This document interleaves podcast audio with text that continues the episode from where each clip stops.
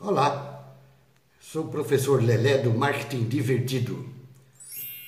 A minha proposta é passar uma pílula de marketing acompanhada de uma história engraçada, de um caso, de uma piada.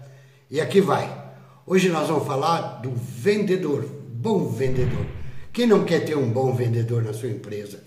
O departamento de marketing é que faz a seleção dos vendedores, é que cuida da venda. E esse personagem, o vendedor, é o que traz o resultado para a empresa. Não adianta nada você ter uma empresa linda, secretárias maravilhosas, coisa, caminhões, equipamentos, se o vendedor não lhe traz a venda.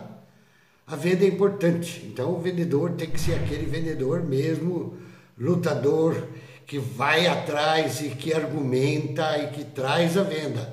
Ele é importante dentro do departamento de marketing e da empresa. Ele é que traz o resultado, o vendedor.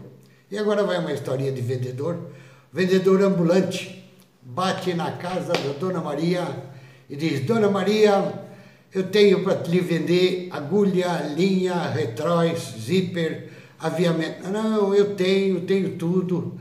Dona Maria, mas eu tenho mais coisa aqui de costura. Não, eu tenho tudo, não me falta nada. Dona Maria, não lhe falta nada?